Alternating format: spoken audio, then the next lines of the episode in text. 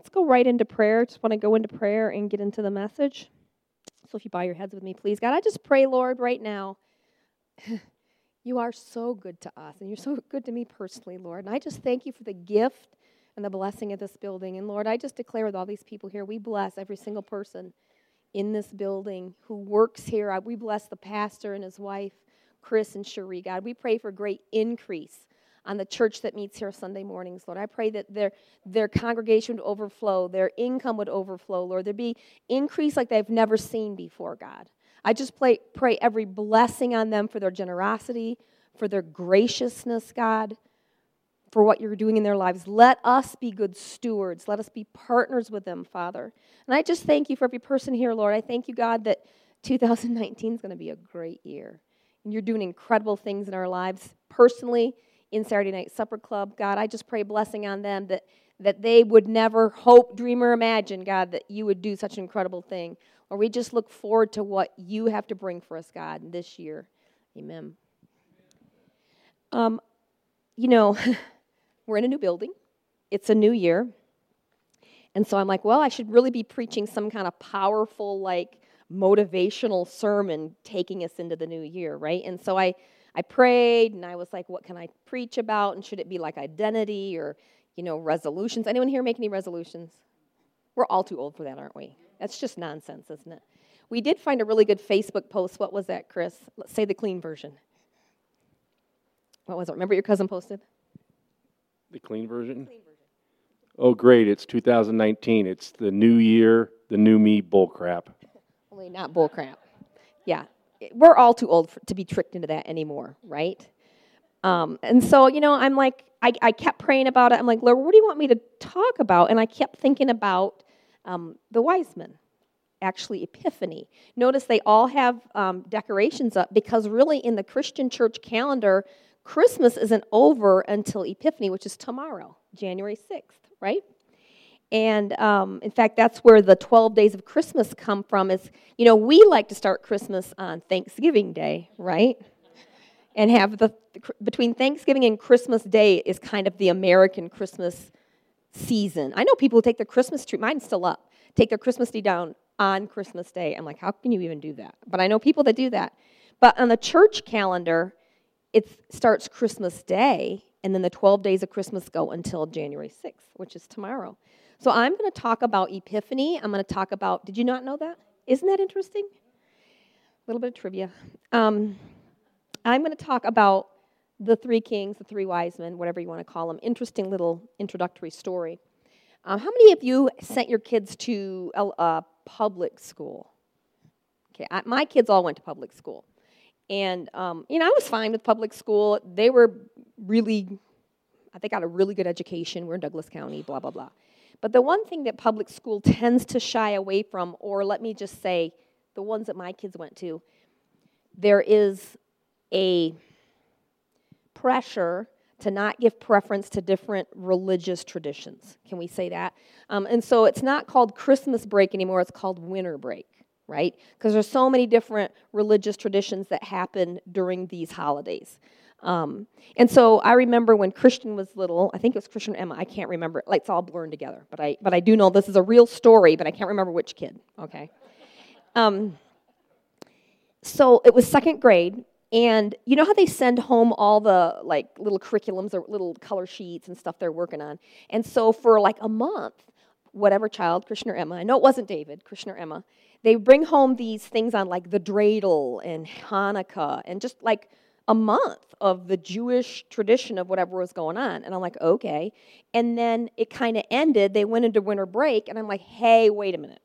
Why is there no Christmas being taught in here at all? You know, if you're going to teach Hanukkah, let's give equal time. And so I called up the teacher, and she's so sweet. She's like, well, I said, what's going on? You know me, I'm like, hey, I'll, I'll, I'll go ask straight up, why are you not doing this, you know?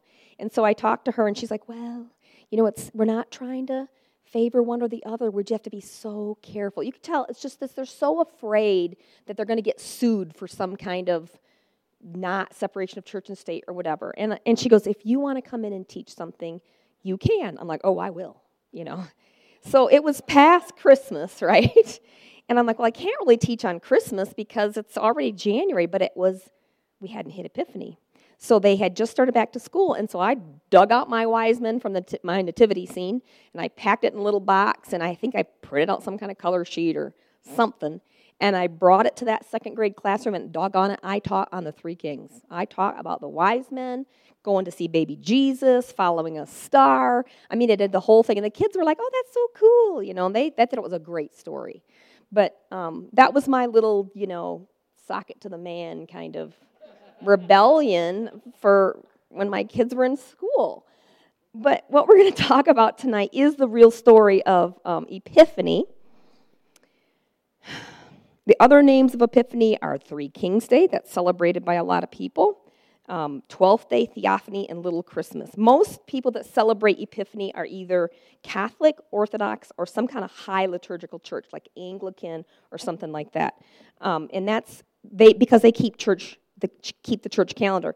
And the thing that I think is really cool, you guys, I don't look at tradition as authority, but I do look at tradition as a way to connect us to what's gone behind us because there's still meaning and there's still a lot of wisdom in the, in the saints that have gone before. So we don't throw out the, the baby with the bathwater, but that's not necessarily our authority. Tradition's not our authority, but it's something that we can still really enjoy. And I enjoy um, the church calendar. I enjoy Lent and Easter and all Advent and all the different seasons of the church calendar. And we're still in the Christmas season, believe it or not. We're Epiphany is tomorrow.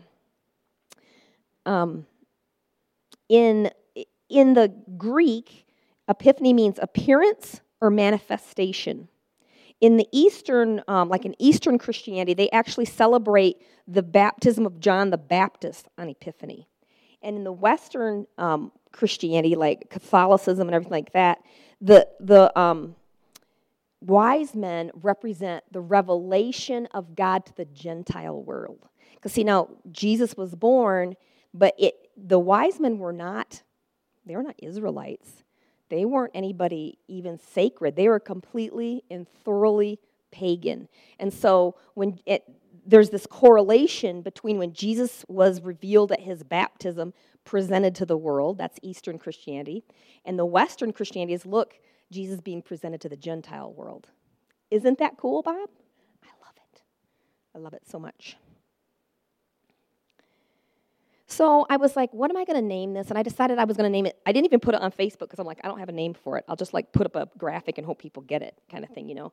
So I named it The Search when I first started working on it. And then I'm like, well, it's the search for truth. And I'm like, well, it's the search for meaning. But I'm just going to go back to it's the search.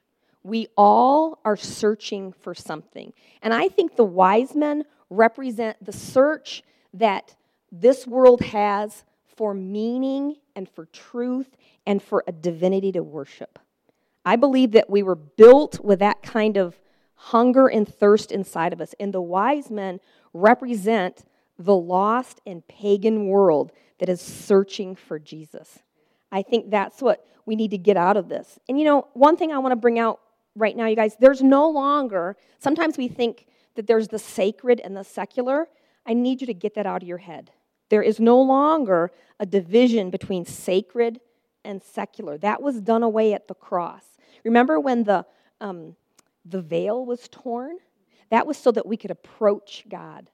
And that, that He was coming with a kingdom to redeem all of creation. There was no longer going to be a clean and an unclean, a Jewish and a Gentile. We were all going to come together as the kingdoms of God.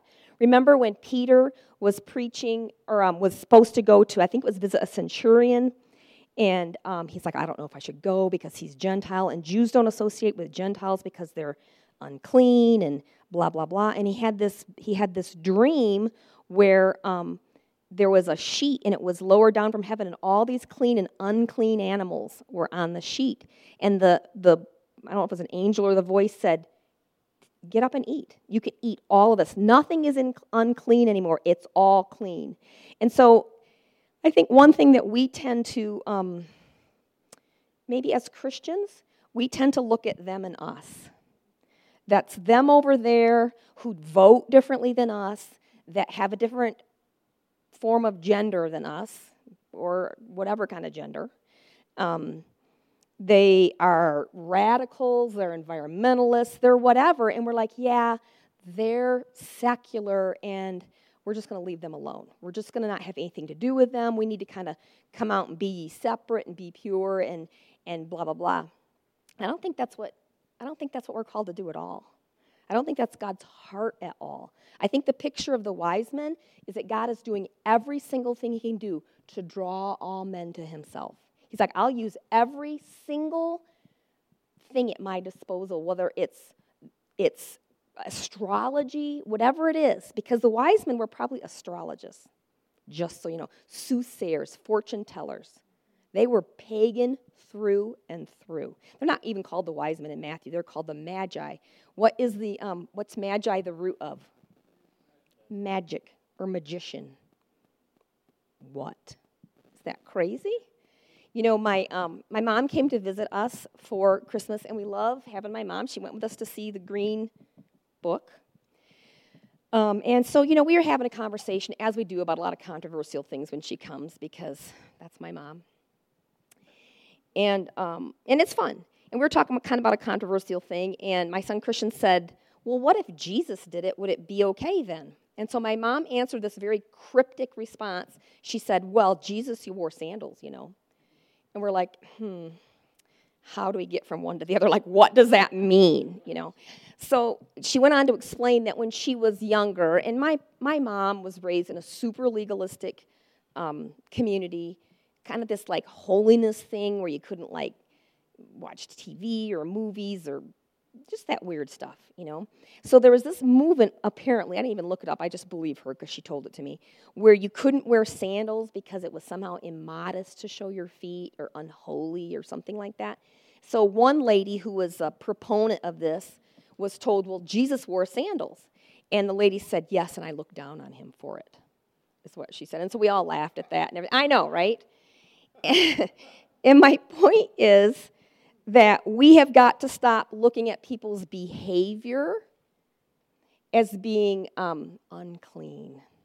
Not their behavior, excuse, excuse me, the people. The sin is still sin. Don't get me wrong, sin is still sin. But we've got to look at the people and say, Jesus came for you. I don't care, you know, what's going on in your life. God is drawing you to Himself. We've got to take on that kind of an attitude because God's done it throughout the Bible you know? You know, people who meet Jesus kind of fall into, into two categories. Those who Christ surprises in a day and they have an immediate transformation. And a picture of this is kind of like the shepherds. They were out um, at night, the angels came and announced something, and immediately they went and worshiped Jesus. It was an immediate thing. Some people have a transformation that's immediate. They know one day they weren't believers, the next day they were. There are a lot of other people who are a process believer. They're searching, they might search for years and years and years before they come to the truth, before they come to Jesus. The wise men represent those people. The wise men are the pagan and the lost of this world who are seeking God. They're seeking Him with all their heart, and God is like, Come to me. I've got it right here. And they they search they might search for years, but they are they are searching for something to worship, they're searching for meaning, right?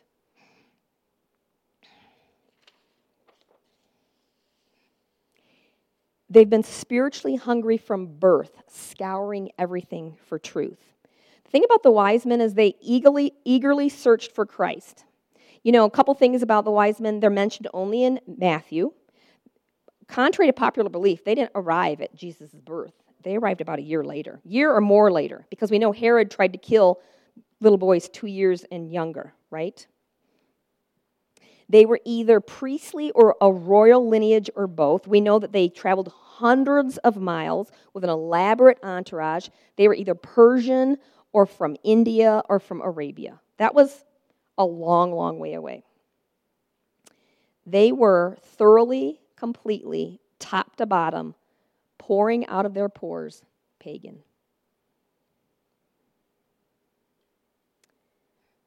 It says in Matthew 2 1 through 2 After Jesus was born in Bethlehem in Judea, during the time of King Herod, Magi from the east came to Jerusalem and asked, Where is the one who has been born King of the Jews? We saw his star in the east and have come to worship him.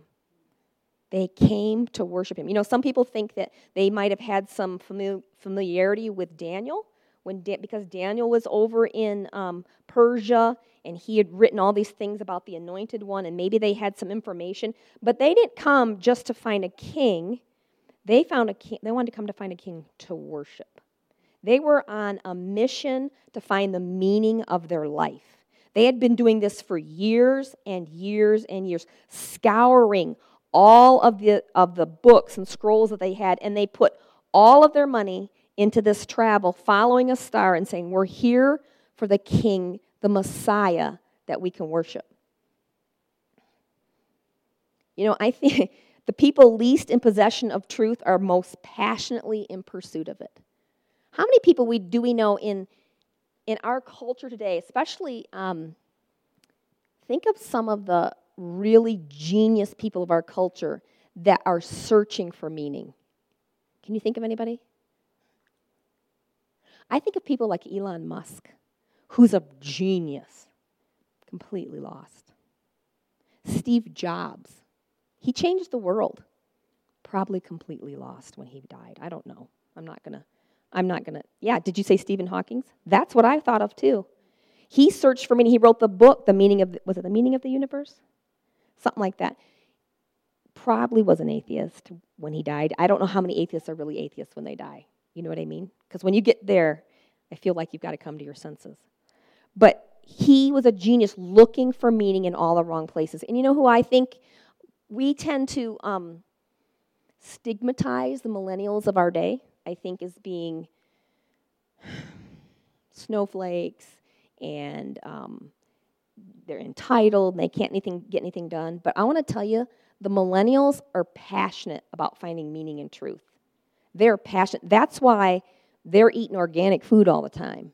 And they care about where their money goes to. And they buy those vans, or not vans, the, um, what is it, vans? Vans where you buy one pair and another pair goes overseas or whatever. Toms, Toms. Um, no, I'm serious, but they're the ones setting up all these social justice kind of companies because they're like, we're not going to do life like our parents did it. We're not going to do life and just you know make money and do the and and worship the almighty dollar. We're here for a reason and a purpose, and I think it would do us well as older people, not very old, but older people to respect and honor that because that's actually a God-given identity inside of them. You know, the fact that they care about the environment so much may irritate us, but you know what? That's God given inside of them. One of our very first commandments, our very first directives, is to be good stewards of the earth. You know, they're doing that. They might not be doing it for the right reason. They might worship the creation and not the creator, but they're still doing something that God's implanted inside of them. There's still a search for meaning and not, they don't want to just waste their days away and die and not have their lives meant anything. Does that make sense? Um, have you guys ever heard of charity water? Okay, I posted. Does anyone ever read my stuff on Facebook or not? Okay, all right, that's all right. That's okay. Chip, do you read my stuff on Facebook? Okay. Scott Harrison, he's the father of the father, the founder of Charity Water. He's a really good example who I'm talking about. He was um, raised in a Christian home, a non denominational Christian home in Philadelphia, and his mom contracted a um, um, disease of the autoimmune disease. And um, when he was 18, he, he rebelled and went to New York City and became a, um, a promoter for nightclubs. And for 10 years, for 10 years, he was addicted to everything. He was addicted to um, he an alcoholic. He did every drug except heroin, pornography. Um, what other things are there besides that? There's a, eh, you know, he was messed up. In fact, he was in fact he was so he was such a popular um, nightclub promoter that Bacardi and Budweiser each paid him and his um, his partner to, to just drink their stuff publicly, $4,000 a piece, just to drink Budweiser and Bacardi publicly. They got paid to drink alcohol. That's who he was. When he was 18 years old, he left home And for 10 years, this is what he did. And then one day he went to, um, they had this fantastic vacation planned, and he had a spiritual reawakening and moral and emotional reawakening. And he came back to New York City when he was 28, and he had a big, um, a big to do and raise a lot of money and send it over to a charity. And he said to himself, What can I do that's been opposite of my life? I've spent my life partying and drinking and smoking and doing all these horrible things. What can I do? I know I'll go work for a, a charitable organization. And he applied to every single, like, World Vision and UNICEF and whatever, compassion, all those kinds of things. And nobody would take him because he had been a he had been a nightclub promoter. They're like, yeah, we don't have space for you in, my, in our whatever. Except for one, one nonprofit said, well, we'll take you, but you have to pay $500 a month to be on our staff, kind of thing. And um, he says, well, what can be more opposite than taking money? I have to pay money to go serve people. He goes, this works out great. And so he went and he became a photojournalist in Liberia during the, during the war for a organization called Mercy Ships. Have you guys ever heard of that? Okay, so it's a ship that basically goes around different ports of the world and will do like um, this one did facial reconstruction on people. And so they were in Liberia and he was taking photo shoots of those. And he said, People, we had 5,000 people come. We advertised it all over town when we were going to have our little clinic. 5,000 people showed up. People had walked, some people had walked for a month to get there. We had to turn 3,000 away. Only 2,000 were able to be helped that particular time. But what it did was it changed his heart for the world. It eventually changed his heart for the world. And so, after he was done with his stint being a photojournalist in Liberia, he said, What can I do to prevent all, a lot of these things from happening instead of fixing them after the fact. And he realized that so many people didn't have clean water. One in 10 people in the world don't have clean water. In fact, are drinking water like, um, like out of a mud puddle or out of the river. Areas we wouldn't even let our animals drink out of. People are drinking out of. So he started an organization called charitywater.org. It's not a Christian organization it's a secular organization. I think he's probably comes at it from a faith basis. I don't know. He never talks about his faith. There's no Christian testimony in his um, his story, but he talks about how he was moved to change the world because you know what? He decided that the life he was living from 18 to 28 was meaningless and had had nothing for him. And I guess my my thing to you is as we think about the year 2019, we can either cling to the past, the way things have been done before, in what's called a modern world. We now live in a postmodern world. Do you guys know what that means? Uh, can I give you a lesson? Is that okay? Okay. So we live in what's called a postmodern world. Those three different eras. One is pre modern, and postmodern. Pre modern is when the church and the Bible held authority. You measured things by what the Bible said and by what God said. Then came the modern um, era, and that became scientific. Um, what does science say is real? Now we're in a postmodern era, which means truth is relative. It's what it means to you, and what it means to you, and what it means to you. Now, I don't agree with that, but I'm telling you that's what our kids live in, that's what the world lives in, is a postmodern mentality. But the reality is, it doesn't really work for them in the end because they're still looking for meaning, they're still looking for somebody to worship, and they're still lo- looking for passion, something to be passionate about. And as we go forward in 2019, as I was thinking about this, I'm like, you know what? We've got to figure out a way not only to adopt that, but also to extend that for the world around us and to show them what true meaning really is. Because I think we can learn something from that. The other thing I want to talk about is, you know, God's greatest passion is to reveal his glory to the nations. Revelation 7 9 says, After this I looked, and there before me was a great multitude that no one can count, from every nation, tribe, people, and language, standing before the throne and before the Lamb. They were wearing white robes and were holding palm branches in their hands. This tells me that every nation is going to be in heaven. Every nation. There's not one nation, there's not one people group that God doesn't have a heart for and didn't die for, and isn't drawing to himself one way or the other. And the wise men represent that because they were completely pagan. Completely pagan. And I think we need to remember he wants to use us to draw these hungry people to him. And we've got to find out what's going on with them. What, what kind of, instead, instead of having a problem with our millennials, maybe we need to respect and honor them and say, you know what? You're on the right track. How do I show you where true meaning really is? How do we become wise as serpents, gentle as doves, and draw these people to the Lord and say, how do, how do we represent who you're really trying to worship.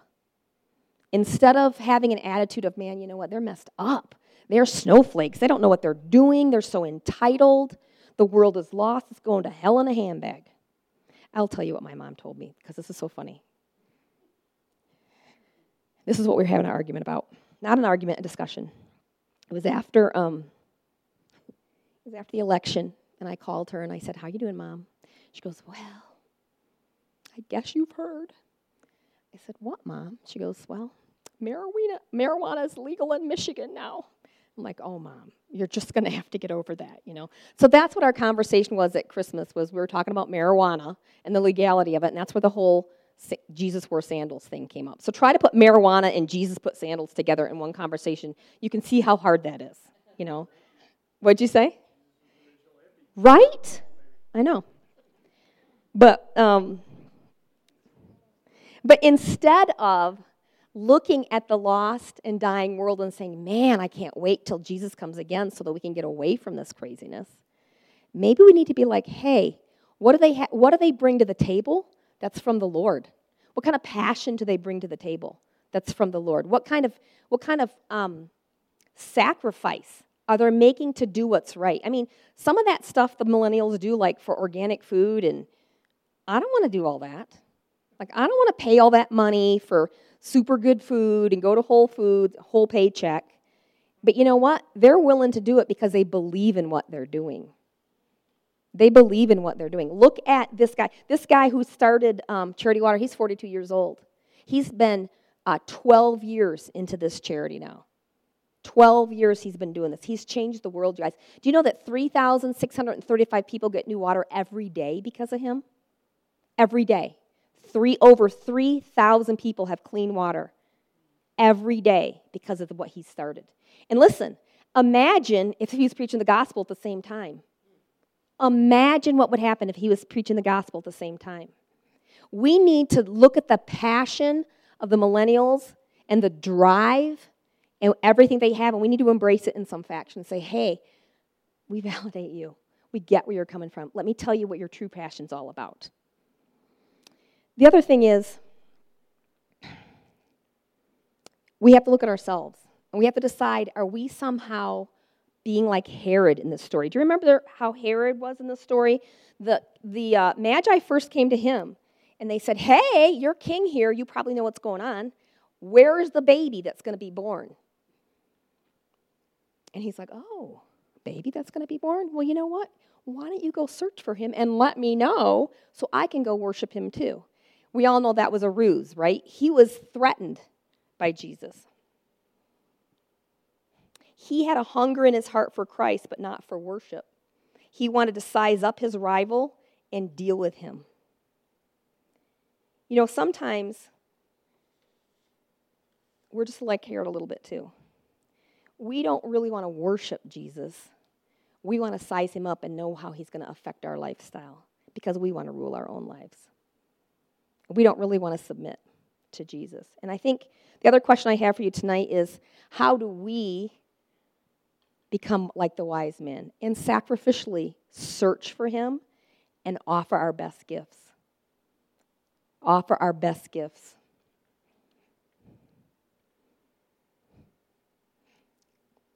So I'm going to end with this.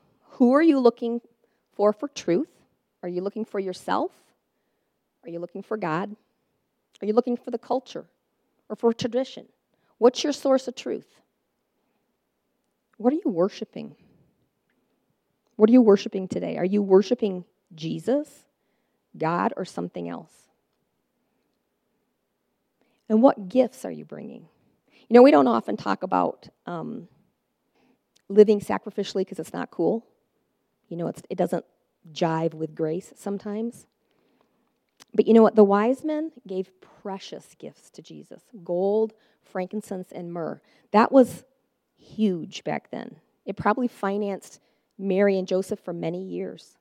Those, that was a treasure. And so, my question to you as we go into 2019 is where are you getting truth? What are you worshiping?